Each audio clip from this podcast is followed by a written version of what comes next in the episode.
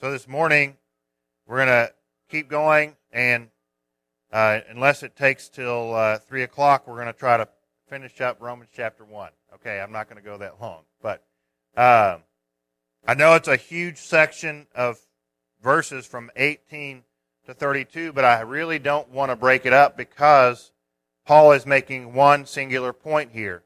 He's addressing the sin of the Gentiles specifically. So he's been called as an apostle to give the gospel to the Gentiles. And Paul is not only eager to do that, but he's not, he's not unashamed. He should be unashamed, he should be ashamed if he were caring about what the world thought, if he, if he cared about, um, what the world thought of his foolishness and preaching the gospel, but he's not ashamed and he's eager to share the gospel. We talked about this last week. It's kind of a revision. He's eager to share the gospel because it is the power of God for salvation. That is extremely important. Without the gospel, no one will be saved. If you don't believe that, you need to check the word. I, I, I can't say it more than enough. Our actions are not enough to save anyone. Our witness and our actions is not enough. We must share the gospel. Because if we do not share the gospel, they will not be saved. That doesn't mean that God can't use your example and they ask somebody else. I'm not saying that. What I'm saying though is if we care enough for the souls of those we love, we have to share the gospel. And we can't just throw words out there and hope that they'll work. We need to know the gospel. And that's what Paul is about to explain. And like I talked about last week, we kind of have four things that must be included in the gospel. Our accountability to God and our problem as men. And then so that's second. And then third, what Christ did for us. And fourth, how will we respond? Those are essential to the gospel message. If we are not willing to deal with sin and our accountability to God, then the gospel has no value. And so the gospel must include all these things and it's salvation to everyone who believes. It's not based on our works. It's not based on our background, where we came from, the church we grew up in, or whether we were a Jew or Greek. No. For the apostle Paul and for us, the gospel is salvation to those who believe. It is not based on who we are, where we came from, or what we think we can do to earn it. And then if you look at verse 17, he, he reiterates this by saying, that it's the power of God for salvation because in the gospel, the righteousness of God is revealed. That righteousness that he gives to his people. That's the righteousness he's talking about. The imputed righteousness of Christ. The righteousness that he declares about us. And this righteousness that he declares is from faith. So it creates faith in us it generates faith in us, but it finishes faith in us. So it's the faith, it, that righteousness, seeing that righteousness, it creates faith and it keeps us in the faith till the end. It's a means of God's grace to keep us. And then he, he bases and grounds his argument on uh, what we read last week where it says, but the righteous man shall live by faith. Again, our righteousness is in faith, so we live by it.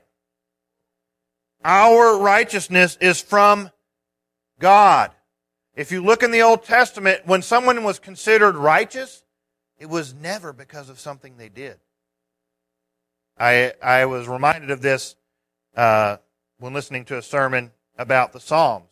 Every time you see the word righteous in the book of Psalms, it's always referring to righteousness by faith. It's never referring to anything but that. So if we are righteous, declared righteous by God, we will live believing that and it transforms our life. Because we believe we are called righteous, we are working out that righteousness in the world. We're living as though we're righteous. Because God has said we are. So, now we actually get to what we're going to talk about today. Since God has revealed his righteousness to us, we also have Paul as he transitions. He's, he's starting to share the full gospel with us. And so in verse 18 it says, For the wrath of God is revealed from heaven against all ungodliness and unrighteousness of men who suppress the truth in unrighteousness. Because that which is known about God is evident within them, for God made it evident to them. So in this section, Paul is really comparing the wrath of God that is revealed from heaven with the righteousness of God that is revealed. It's a contrast. The difference is belief, faith. If you believe, it is righteousness that has been given to you. If not, you're seeing the wrath of God. This is the contrast that we're seeing. That the wrath of God is revealed to whom? What does it say here? Against all ungodliness and unrighteousness of men. So, if we are in sin, if we are still living for ourselves, then the wrath of God is revealed to us. But if we are righteous, declared righteous by God, we see His righteousness revealed to us and in us. Paul does not want us to leave thinking, well, you were righteous before. You just, God just cleaned you up a little bit. No. The wrath of God was revealed against all ungodliness. We were ungodly. I believe ungodly here is referring to idolatry. All that takes the place of God in our life. And then when he says unrighteousness, immorality. The way that we live around the world with people. Immorality. And this wrath, it's, it's not just a, an emotional wrath, you know, like, um, somebody that goes into a rage. No. It's not just that. And it's not just a, a surgical, you know, God's going to take care of this. It's a mixture of God's wrath. And and I really like, there's a commentary by a man named John Murray, and he said this of, of this word wrath. He says, wrath is the holy revulsion of God's being against that which is the contradiction of his holiness.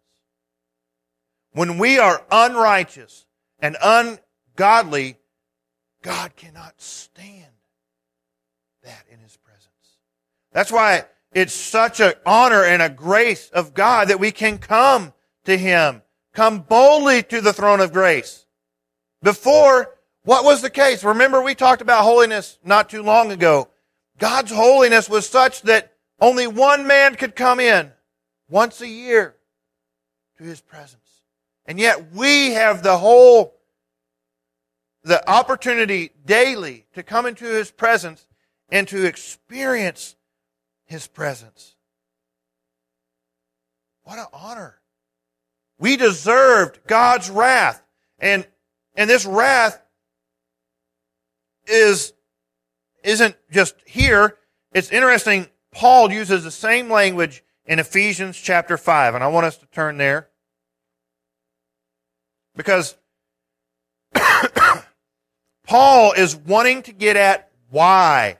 He's about to explain why God's wrath is poured out on men. Why they're ungodly, why they're unrighteous. He's, he's like a surgeon. He's going out it, down into the wound to figure out why, why these symptoms are here. So, Ephesians chapter 5. And I'll just read and comment really quick. 1 through 7. Therefore, be imitators of God as beloved children. And walk in love just as Christ also loved you and gave himself up for us, an offering and sacrifice to God as a fragrant aroma. But immorality and any impurity or greed must not be named among you, as is proper among saints. Again, God is calling them saints, and therefore they should live as saints, not to earn something, but because they are something. Verse 4. And there must be no filthiness, ugh, filthiness and silly talk or coarse jesting, which are not fitting, but rather giving of thanks. For this you know with certainty, that no immoral or impure person or covetous man who is an idolater has an inheritance in the kingdom of Christ and God. And then verse 6, he's kind of using the same word. Let no one deceive you with empty words, for because of these things, the wrath of God comes upon the sons of disobedience. The wrath of God comes upon the sons of disobedience. So he's made this list of immoral actions. And he says this is the reason that the wrath of God comes upon the, on men. Then if you turn to Colossians, because Paul uses almost identical language here as he does here in Ephesians. I just want us to, to see this, that Romans chapter 1 is not just a new thing. Actually, the book of Ephesians and Colossians are both written before the book of Romans. Chronologically, it's just when we organize the letters, we organize the biggest to the smallest. So, Colossians 3 1 through 6 says, Therefore, if you have been raised up with Christ, keep seeking the things above, where Christ is seated at the right hand of God. Set your mind mind on the things above, not on the things that are on earth. For you have died and your life is hidden with Christ in God. When Christ, who is our life, is revealed, then you also will be revealed with him in glory. Therefore, because of this, consider the members of your earthly body as dead to immorality, impurity, passion, evil desire, and greed, which amounts to idolatry. For it is because of these things that the wrath of God will come upon the sons of disobedience. Those things lead to the wrath of God is what he's saying. And it, it's going to seem when we get back to Romans that Paul is contradicting himself in a sense because Paul is addressing the root of these sins. He's addressing why these sins have come to pass. He in verse verses um, 29 through 31, he has a similar list of sins, but these are the result of rejecting God. God lets them go. So yes, the wrath of God is poured out because of these sins, but really it started with rejecting God. And that's what I want us to see. So in verse 18, the wrath of God is revealed from heaven against all ungodliness and unrighteousness of men. And they, what do they do? It says here in the NASB, it says, who suppress the truth and unrighteousness.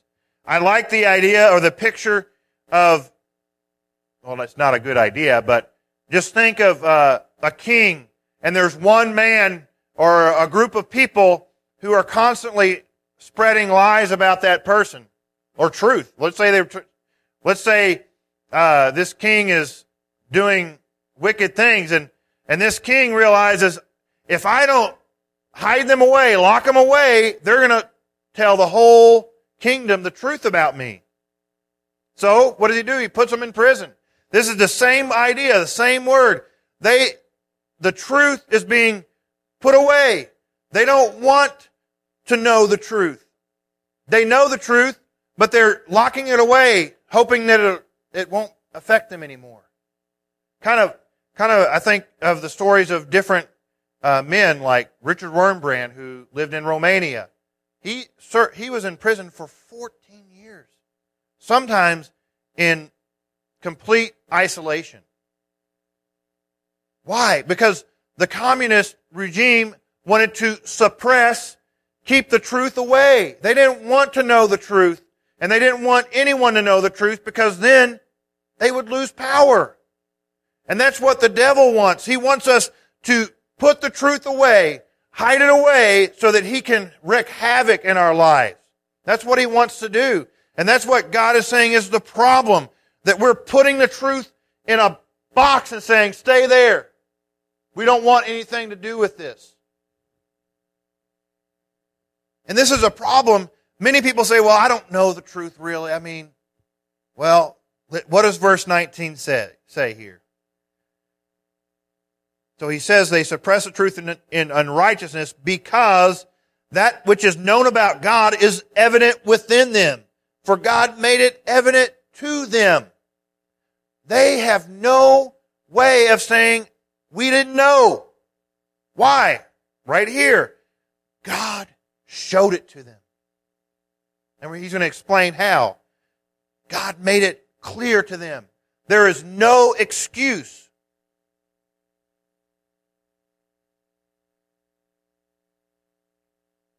The actions that we see again in, in verses 29 through 31 are just symptoms pointing to the problem of the heart. The heart is the problem.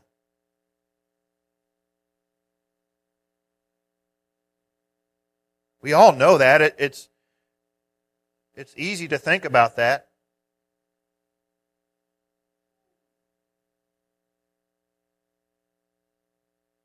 When we hear truth, what is our response? Do we want to say, mm, I don't like that. I'm not, I'm not comfortable with that truth. That, that confronts me. That makes me feel like I've lost something. If we keep suppressing truth, what happens? The implications of suppressing one truth lead to others and others, and eventually there's nothing to hold on to because we've ignored what the Word says. We've ignored what God says, and eventually we open the floodgates and we invite the world to bring its lies into our lives. As believers, as unbelievers, it doesn't matter.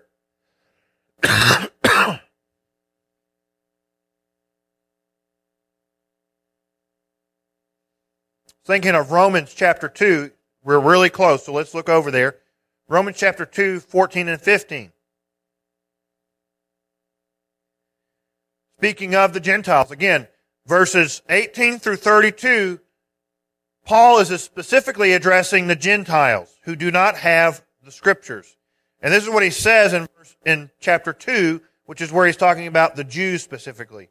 He says, For when the Gentiles do, who do not have the law do instinctively the things of the law, these not having the, the law are a law to themselves, in that they show the works of the law written in their hearts, their conscience bearing witness, and their thoughts alternately accusing or else defending them. So no one is without excuse. That's what he's saying. The, the apostle Paul is telling us there's no way that we can say, I didn't know better. How do we know that? He explains chapter tw- verse 20. He says this, For since the creation of the world, his invisible attributes, his eternal power and divine nature have been clearly seen, being understood through what has been made so that they are without excuse. This is really interesting. You see the word invisible, right? his invisible attributes. And then he says, has been clearly seen. That seems like an oxymoron, right? Maybe, maybe this is just weird to me. I don't think so. So, in some way, though God's attributes are invisible, His righteousness, His power, specifically here he talks about His eternal power, His omnipotence or omnipotence, and then His divine nature These are things that you can't physically see. But God, what God is saying is, though they are invisible, the creation magnifies these things about God. They, they are designed to point to God. And I, I have an illustration that I really like. Uh, Gideon, if you could put up. It's like going to a watchmaker, finding a watch on the street. Let's say you found this watch on the street. And you said, I think that just evolved from nothing. Well, the, the image isn't great, but I think that just evolved out of nothing, huh? Is, is that really how it is as Christians? It, it just, you know, it just happened. No, they're going to be like, man, that's intricate. What? Look at all those pieces. Look at every, every part. There's, there, this is, this is too ornate to be just a happening. Right? In the same way with Christ, His creation speaks that there is a God and that God is all powerful, that God has divine nature, kindness, goodness, justice. Because we see it in the world. It's written on our hearts. Just like when we look at this watch, we say, somebody made that. That is too good of work. And you can just keep it up there because we're going to refer back to this again. I, I love the picture of a watchmaker and a watch. It's, it's finite, but it gives us a picture of God. Just think of your own body, the, the intricacy of your eye, of how your, your retina works and all this. How, how your arms move. Just the body in general. How they are still discovering things they didn't know about the body today, years and years and years and years and years later. And yet, many of these people will say, this evolved from nothing. They're suppressing the truth. They look at it, they see a designer, and they say, no, we don't want a designer. We want our own ideas.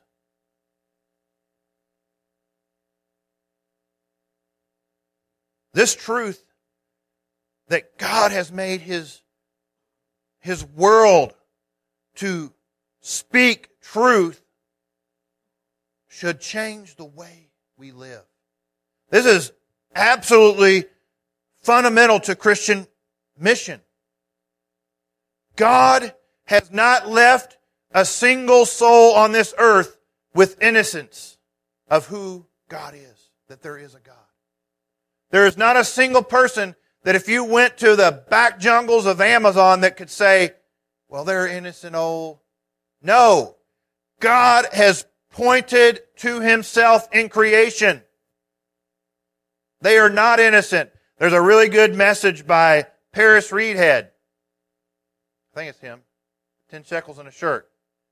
And in this, he realized he had gone to the mission field and he just thought, oh, they're all innocent. Then he got there and he saw their sin. He saw how wicked they were and how they had ignored God. And when they heard the gospel message, they didn't want anything to do with it. And he realized for the first time in his life that they weren't innocent. They needed to hear the gospel. Some of them received, but it wasn't until he realized that they weren't innocent, that they needed a savior. They are not without excuse. Whether we grow up in the church or we've never heard the name of Jesus Christ, we are not without excuse. From the beginning of time, God has been proclaiming who He is. Yes, we don't understand all of who God is from creation. That's why God has given us His Word. But from the beginning of time, from the moment He created Adam, God has been magnifying himself, showing his invisible attributes in a visible world. He is giving us a picture of himself. That way we can't come before his throne. I didn't know you existed. I thought all this happened out of nothing. No. Even the, the most primitive, for lack of a better word, tribes worship something They worship a tree. They worship whatever. But God has shown himself in creation. And the difference is, what are we going to worship? Are we going to worship his creation? Or are we going to worship the Almighty God, the creator of heaven and earth?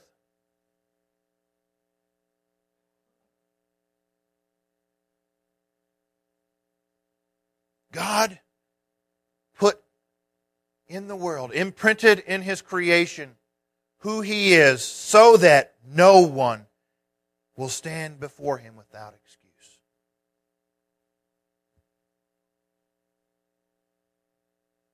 In verse 21, he goes on to explain this idea more. He says, So, for even though they knew God, so there's a sense in which they knew God in their, in their worldview, they, they, as they grew and learned, they knew God. They did not honor him as God or give thanks. But they became futile in their speculations and their foolish heart was darkened.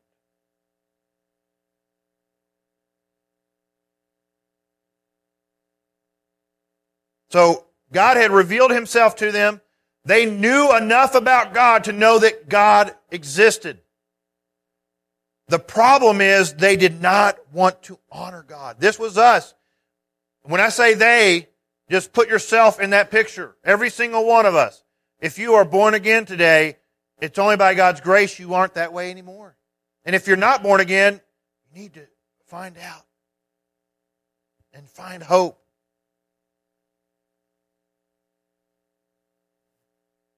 They were ungrateful and selfish. That's how I see it. They, they were, they wanted what they wanted. They didn't want to honor God. They wanted all that was in them. It started with Adam and Eve. You can be like God. That's what they bid on. They've been in the apple thing, mm, I'm going to be like God. I'm going to know good from evil. Instead of believing that God cared for them. This knowledge, this is, this is the thing. This knowledge should have created worship. This is so important. They, from what they knew about God, from His creation, should have created worship for the Almighty God, but it did the opposite because they were wicked in their hearts, just like we were. When we decide to suppress the truth, to hide the truth, we are saying to the world, we're saying to God, we don't want your truth. We want a God like us. And so they didn't honor God and, and they started to make the word here is futile speculations about God. Oh, God is like this. God is like that. Da, da, da. And what happened is their foolish heart was darkened. Their heart became worse than it already was. They, they, it was already dark, but it even became worse, such that they, they couldn't even hear from him anymore. Verse 22 says, professing to be wise, they became fools. I think of some people who, no offense to certain brothers here, who think that if they get a PhD or they have a PhD, they can, they are wiser and smarter and they don't need God. Right? How many people have you met? I have a PhD from Harvard. I can, or from Cambridge or some great Ivy League or, or European school. And they think, well, if, if I have this, I am wise and so intelligent. But how many PhDs have you heard walk away from Christ? They have no desire to know God. I just think of Stephen Hawking. He died without Christ. He died without hope. He died because he did not believe in God. And when he died, I guarantee you on the other side, all that knowledge was worthless. All that he had gained, all that he thought he knew was completely crushed in light of the truth of the gospel.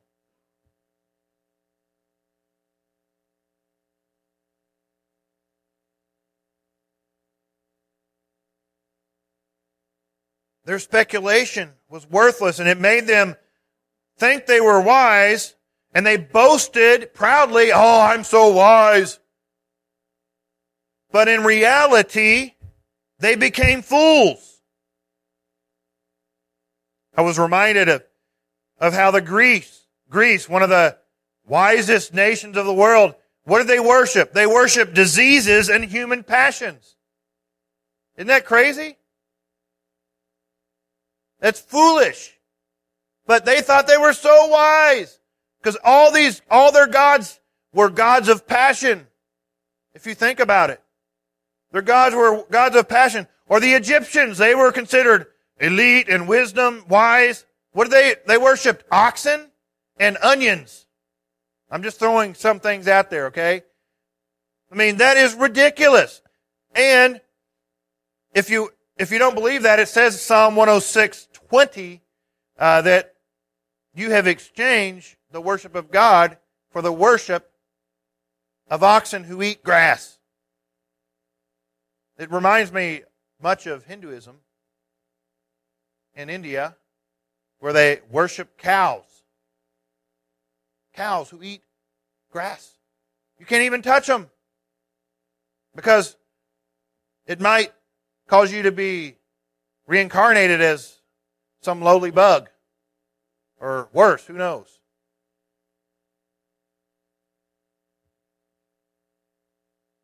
Paul, when he was preaching the gospel to the people in Greece, said this. If you turn to Acts 17. Because Paul had a great understanding of the, the ignorance of this world. He was ridiculed. If you look in Acts 17, 18, it says, and also some of the Epicurean and Stoic philosophers were conversing with him. Some were saying, what, what would this idle babbler wish to say? Others, he seems to be a proclaimer of strange deities because he was preaching Jesus in the resurrection. They took him and brought him to the Areopagus saying, may we know what these new teachings are which you are proclaiming? For you are bringing some strange things to our ears. So we do, so we want to know what these things mean. Now, all the Athenians and the strangers visiting there used to spend their time in nothing other than telling or hearing something new. What was the point of this? They wanted to be wise. They want to hear this new doctrine. Maybe it'll help them understand the world better. Maybe, maybe it'll make them more, more wise than their friends. So Paul stood in the midst of the Areopagus and said, Men of Athens, I observe that you are very religious in every respe- in all respects. For while I was passing through examining the object of your worship, I also found an altar with this inscription to an unknown God. Therefore, what you worship in ignorance, I think it's interesting he uses the word ignorance.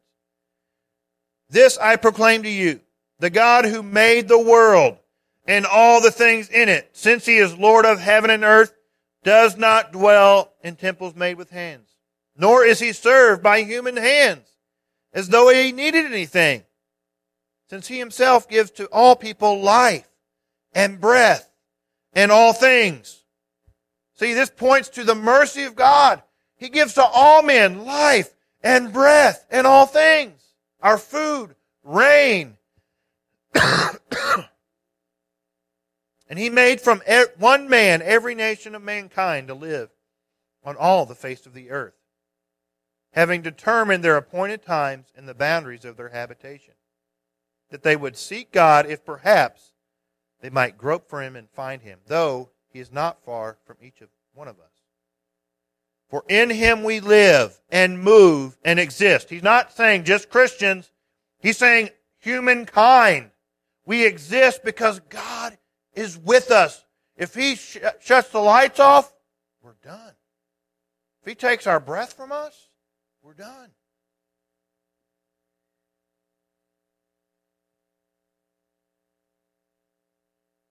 Even some of your poets have said, For we also are his children. Being then the children of God, we ought not to think about the, that the divine nature is like gold or silver or stone, an image formed by the art and thought of man. Therefore, having overlooked the times of ignorance, God is now declaring the, to men that all people everywhere should repent, because he has fixed a day in which he will judge the world in righteousness through a man whom he has appointed, having furnished proof to all men by raising him from the dead. God has shown his mercy to humankind for eons. When Adam and Eve sinned, he could have flipped the switch and they could have died right there on the spot and boom. No, God created the world to showcase his mercy, to showcase who He is as God. We didn't deserve His love, but He gave it to us anyways. We deserve the wrath of God because just like these men, we have made futile speculations about God and our hearts were darkened. It doesn't matter if we grew up in the church. We still rejected the truth until the day God showed us the truth. Or if we grew up in the world, from the day that we were born, we were rejecting the truth of God.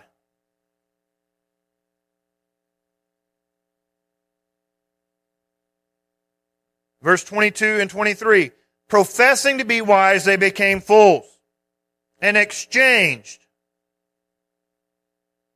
exchanged the glory of the incorruptible God for an image in the form of corruptible man, and of birds and four footed animals and crawling creatures. Don't you see the pattern here? Man rejects God. And, and here in a second, it's going to say, verse 24, therefore God gave them over. That is, it didn't start with God. It started with man. Our accountability to God as men of sin is why God gives us over to our own desires. When we reject God, He rejects us. Unless His grace But the typical pattern is we reject Him, He lets us go. Unbelievers, especially.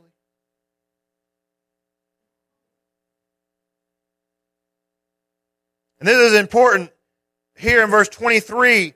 It says they exchanged the glory of the incorruptible God for an image in the form of a corruptible man.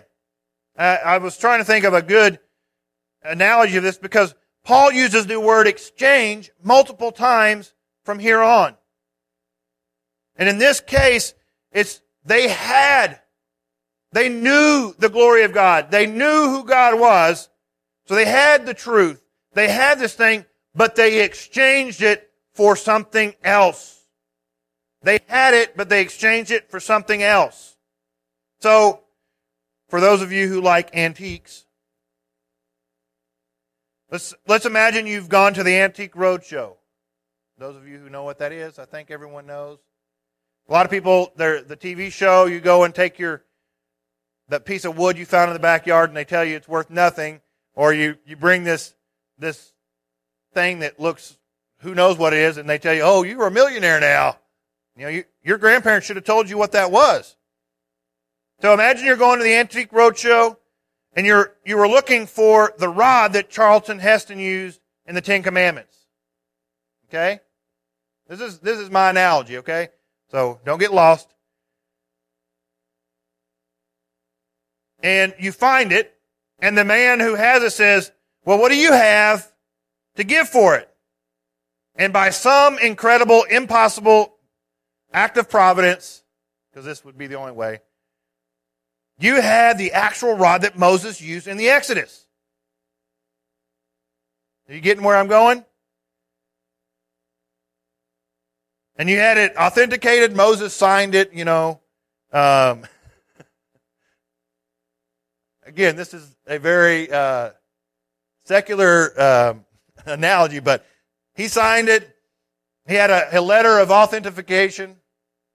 Maybe uh, one of his sons signed it or something.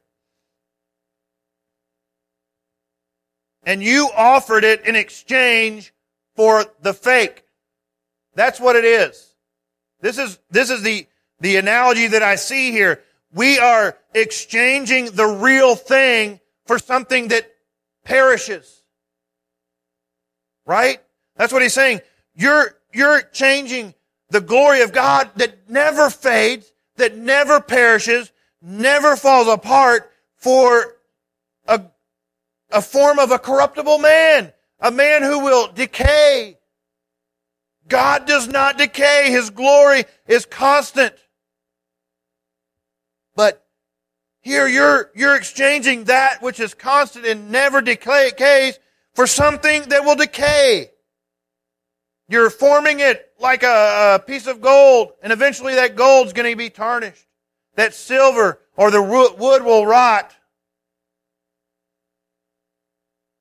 You're worshiping these men, these images that look like men, or, or these images that look like a bird, or these images that, that depict four-footed animals, maybe a golden calf,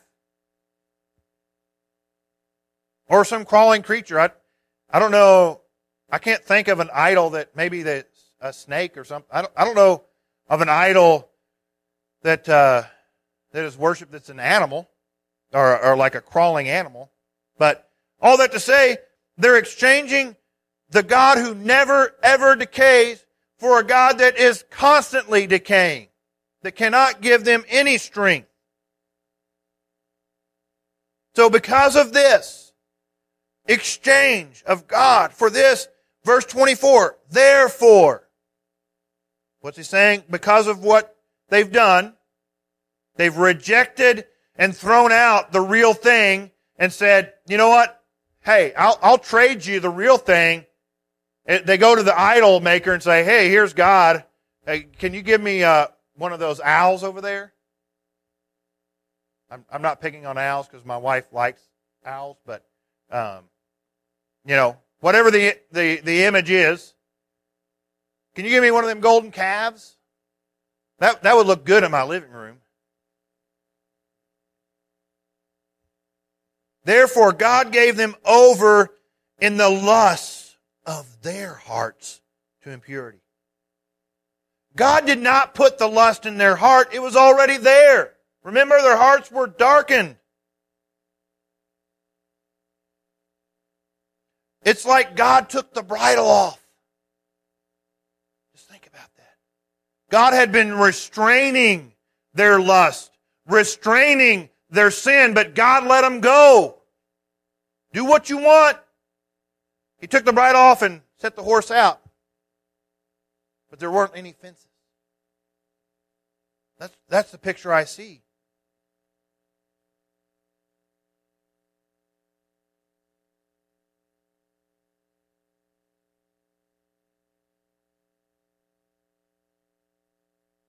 they did what they wanted. They did it their way, as Frank Sinatra is famous for singing.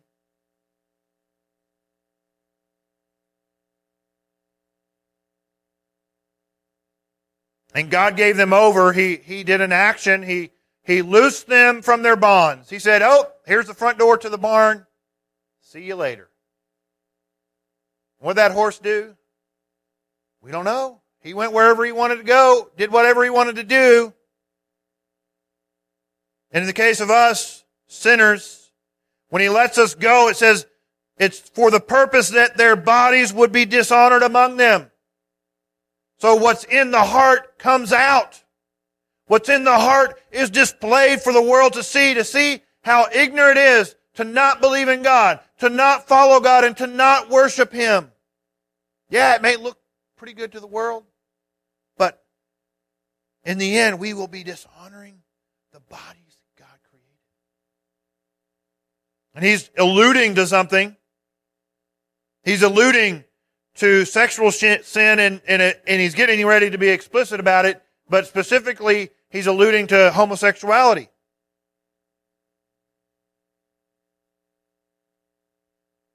Verse 25. Again, I told you exchanged is used multiple times. And verse 25 says, for they exchanged the truth of God for a lie and worshiped and served the creature rather than the creator who is blessed forever. Amen. Another picture. Another analogy from the, uh, the Antique Roadshow. Let's suppose that, that you go this time and you found a watch with a letter saying that it belonged to Paul Newman. Those of you who know who Paul Newman is are much older than me. But Paul Newman was an actor and a race car driver.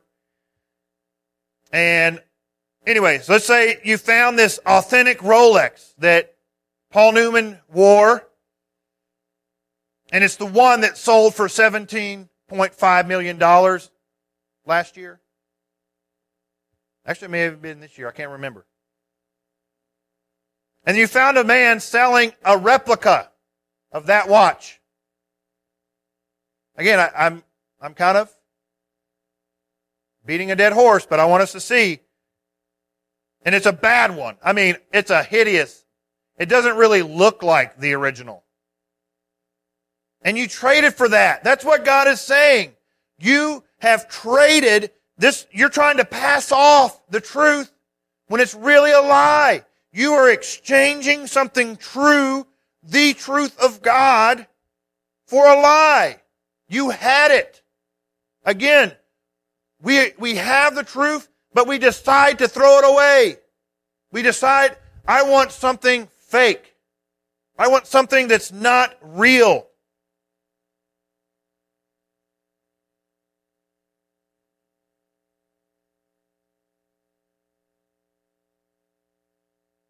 That's a terrible exchange.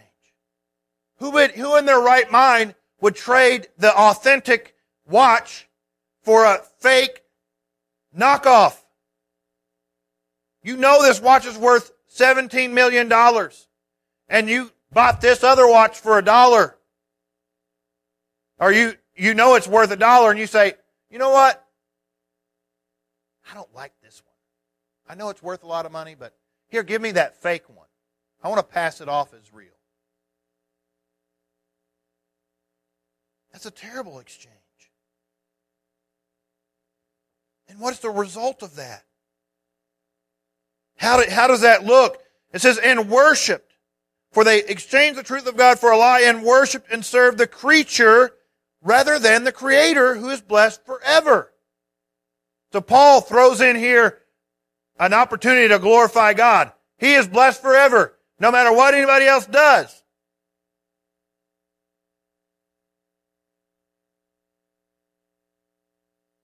This made me think about watches again. This is actually a watch made by a man named George Daniel.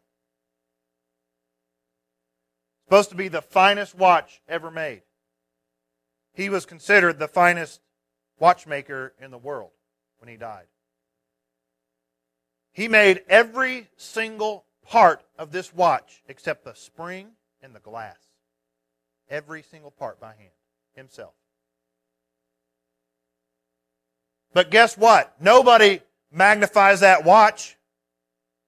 They don't turn to the watch and say, Oh, watch, you're so amazing. You made yourself. No. They magnify the creator. They say, George Daniels was a genius. He was a fine watchmaker. But what do we do? We turn on God and say, we worship the creation, whether it's sex, what, whatever it may be. We worship the things created and we forget that God made them. That would never happen in the world. If somebody made an incredible building, an architect made an incredible building, who would get the glory? The architect. Made an incredible bridge. Oh, so and so designed it. But when we look at the creation of God in the universe, the world wants to glorify them. They don't want to create to glorify the God who made them. I know this is sounding really hard, but this irritates me because God deserves the glory. This is why God's wrath is so strong against men because God cannot stand our sin. He deserves and is worthy of every ounce of our strength, every ounce of surrender. You know, if, if they started worshiping the watch that George Daniels made, it would not compare in any way to the way people treat God and worship His creation. Why? Just imagine God in an instant made all that we know. You know how long it took him to take that, make that watch? Over a year. Every day. By himself. God created all that we know in a week. If you, if he didn't need time, but, but if you think about it, everything that we see, the minds that he gave us, the eyes that we have, all that we can sense, God created in no time. He deserves the glory. When we see His creation, we should be magnifying Him instead of magnifying His creation. I mean, that's what uh, most magazines are about. You know, worshiping the body, whether it's someone else's body or your own or, or worshiping money, also created by God. Value, diamonds, guess what? Also created by God. Oil, power, all those things, when in their right perspective, are good, but men have taken them and worshiped them. They have said, we want authority for ourselves. We don't want to worship God. And we think we're great because we try to reverse engineer what God has made. It's like the Chinese. They, they take a, a GM car. There's a, there's a company called Great Wall Motors. It looks just like the GM logo, except it's a W instead of an M. So they, they take the car, they tear it all apart, figure out all the pieces, and then they make a replica of the car. It's not the real thing, but it looks just like it. They reverse engineer it, and oftentimes we do the same thing, and then we say, Oh, look at me! All these people trying to clone animals and all this science that's trying to, to clone. They're reverse engineering what God has made. They can't explain why it works. There's like, we put this drop and this drop and it happened. They, they can't explain the process. They can't explain why life comes from the mean that God has made.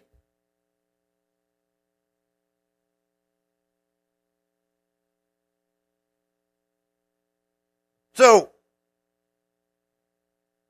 because they exchanged the truth of God for a lie, they had it, remember, they had that truth, but they exchanged it for a lie. This is an encouragement to believers not to give up on truth. And it's an encouragement to the lost to look for the truth that God has already implanted, implanted in your heart. It may, it may be covered with a lot of trash, but it's there. you have suppressed it. You've, you've held it captive, not allowed it to affect your life.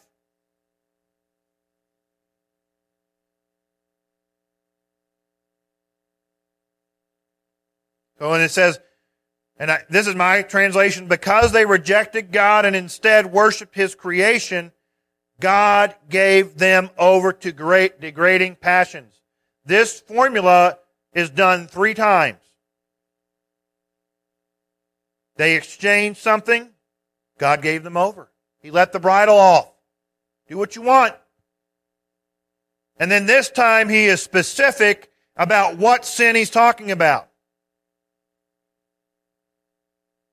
For this reason, God gave them over to degrading passions.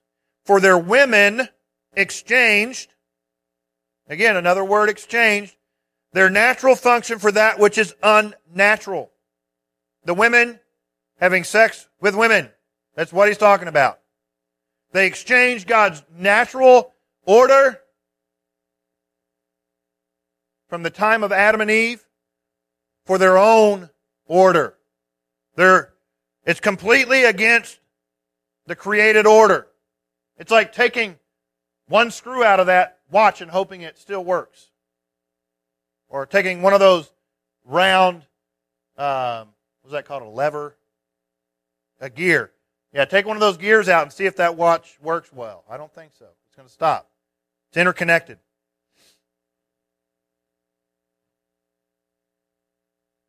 And in the same way, also the men abandoned the natural function of the women and burned in their desire toward another man, one another, men with men, committing indecent acts and receiving in their own persons the due penalty of their error. It's interesting that he puts women first. Because in that time, that would have been, that was almost unheard of. Homosexuality was common in Athens. Most of the Greek city states, the men were married, but they had a boyfriend. I know this is not comfortable conversation, but it's true. That's what was going on. So I believe Paul puts women first to show to the extent at which sin goes. Sin will not be satisfied with fornication, adultery. It's going to keep going. Sin does not stop until it destroys us. That's why the devil wants us to embrace sin, as we'll see.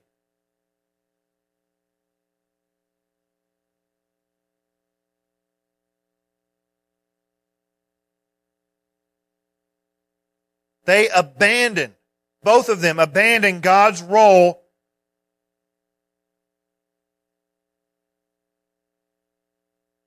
of the woman for the man, uh, with the man. They, they abandoned God's design of marriage and decided, you know what? We want to do what we want to do.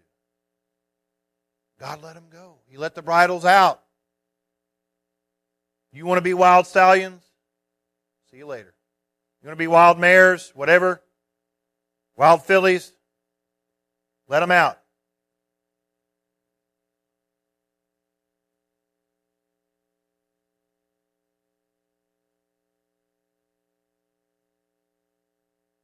They burn with lust for one another. Or they're consumed with lust for one another. And in my commentary again, John Murray has a good statement here about this lust, about what this burning is about. He says, but here it is a burning of an insatiable lust that has no natural or legitimate desire of which the lust is the perversion or distortion of. What's he saying? This is complete distortion of what God has made.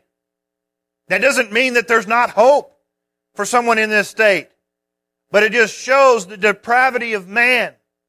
Without God, we will continue to sin and we will sin well, for lack of, lack of better word. We will sin to the extent that we can go. Without God's restraining hand, we will do wickedly and we will love it and it won't be enough. Isn't that the case? All of us who struggle with sin, when you give into sin, what's, it's a letdown, isn't it? You lie immediately. God says, um, or if you lust, immediate condemnation. Well, conviction with the Lord, it's condemnation with the devil. The devil wants to condemn us. just keep doing what you're doing. It's better because God does not want anything to do with you. That's the thing. Sin does not stop with that sin that you're being tempted to do. The devil wants us to fall into deeper and deeper and deeper and deeper until we feel like there's no hope. That's what he wants to do. I know many people who say, man, I'm, I'm in a place there's no way God can save me. I want to tell you something. That's degrading the blood of Christ. That's devaluing what Christ did on the cross.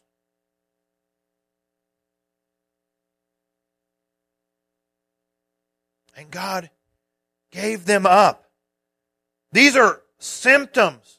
They're pointing to what happened in the heart. That's why it's so important and why Jesus was constantly speaking about heart issues. Because if you do not deal with sin in the heart, it's going to come out.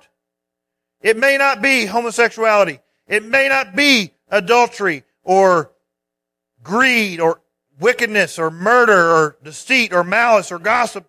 It may not be one of these specific sins, but it will come out.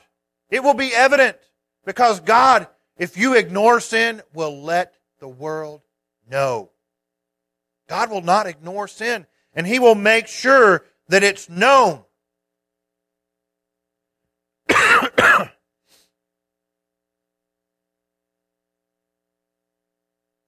Paul makes it clear that these, these acts are indecent, is the word that it has in mind, or shameless is even better. Shameless acts. That doesn't mean that they're without shame, that they're acts that should not be done, should not be spoken. And they receive in their own persons the due penalty of it.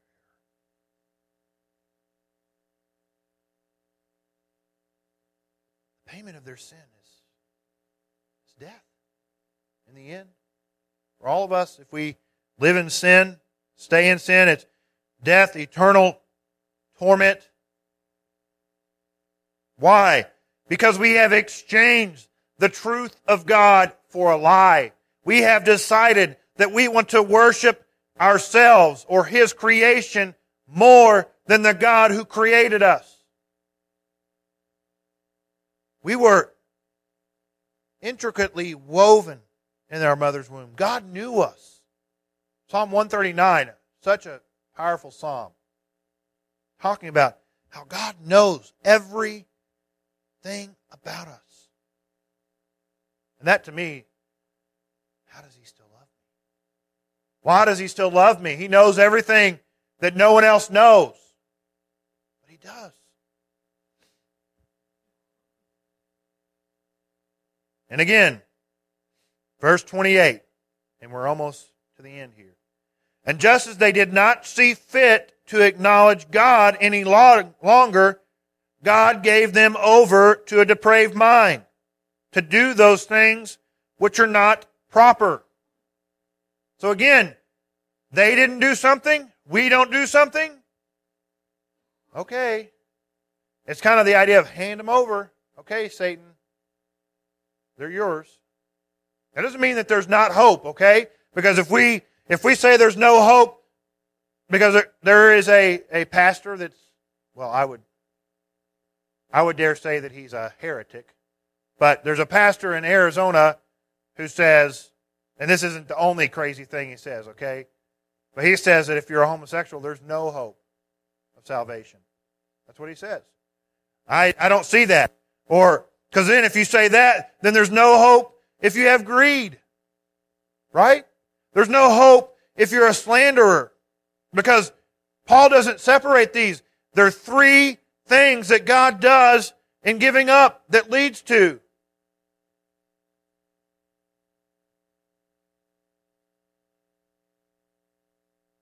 Impurity of the, the body, sexual sin of every kind, verse chapter verse 24. Verse 26, he gives a specific sin of homosexuality. And you can put all those letters on the top of it that, that we're using today.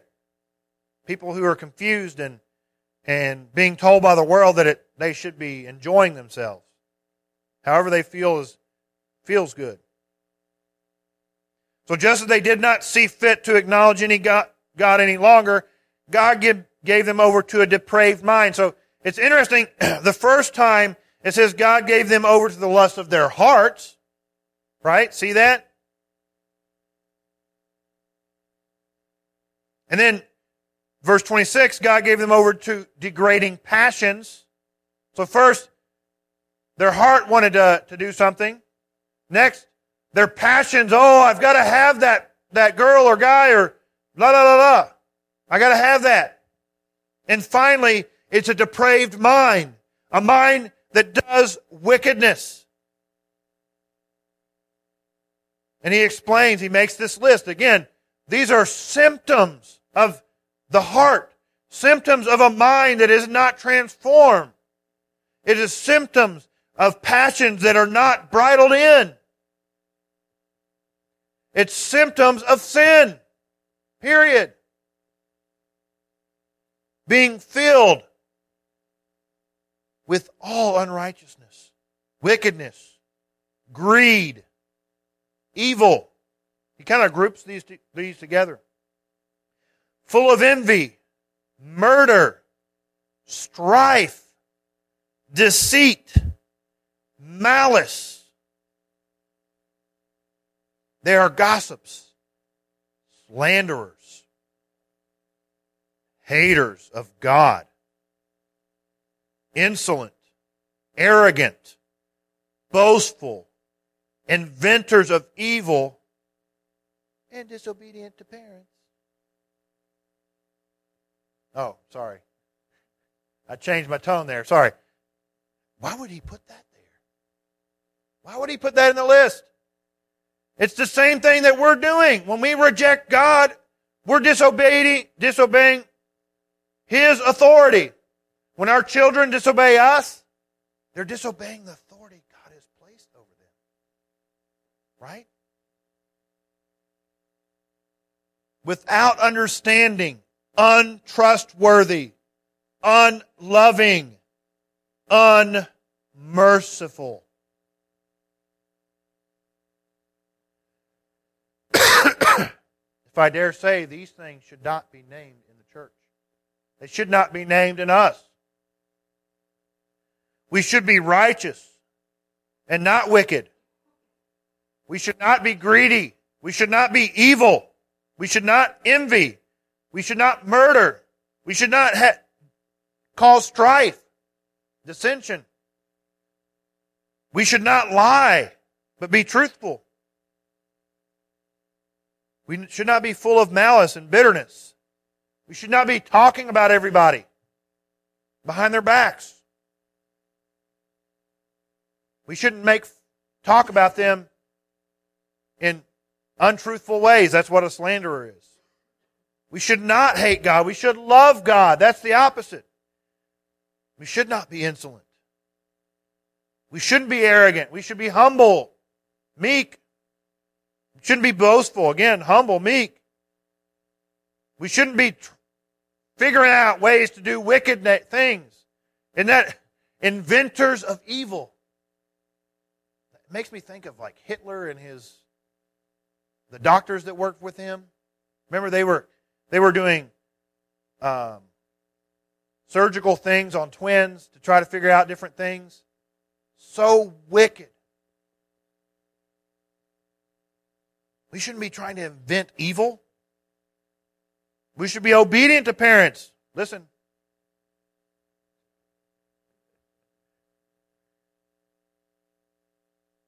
We should have understanding from God. We should be trustworthy. We should be merciful.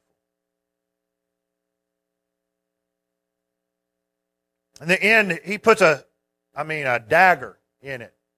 And this, this here, I, I believe that Romans 132, in all honesty, is what the world today is doing. If you read it, it says, and although they know they know. It's not, they're not ignorant. They know it. They know the ordinance of God that those who practice such things are worthy of death. So though they know that, they not only do the same, but they also give hearty approval to those who practice them. I like what John Murray says here as well.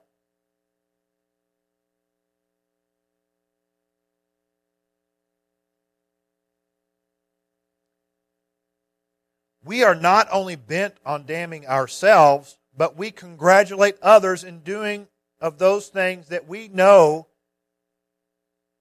lead to damnation.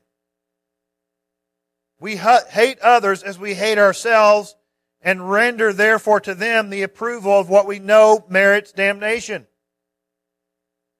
Iniquity is most aggravated when it meets with no inhibition from the disapproval of others, and when there is collective, undissenting approbation. I know that's a big word. But essentially, what he's saying is when we are in sin, we want to find people who are just like us because it makes us feel good. Oh, yeah, you did that. Oh, you're sleeping around with your girlfriend. Oh, yay. We should all do that. Or you're sleeping with your boyfriend. Guy, guy. Girlfriend. Whatever. You're, you're, you're cheating. You're stealing. Why do you think thieves hang out together? One, people don't like thieves in their lives, except thieves. but they hang out together because it makes them feel good. You're a thief. I'm a thief. We're all good. What do you think? People who, who live in sin live together. Why do they, why do they want to, to share life together? And that's why, especially those of you who came out of relationships like that, that's why when you became a Christian, what did they stop wanting to hang out with you, Mr. Andriot? Yeah, they're like, man, we can't talk about sleeping with our girlfriend anymore or my mistress, or I don't know what age you were. It was that the Lord got a hold of you, but um, they they don't want to hang out with you anymore because you're going to tell them the truth. They want people to approve. Oh man, that's great! Yeah, home run. That sin is awesome. That's what the world wants. They want us to celebrate sin with them. I will not. And I won't stop because it cost me.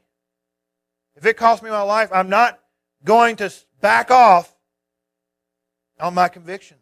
You know why? Because God is worthy to be lived.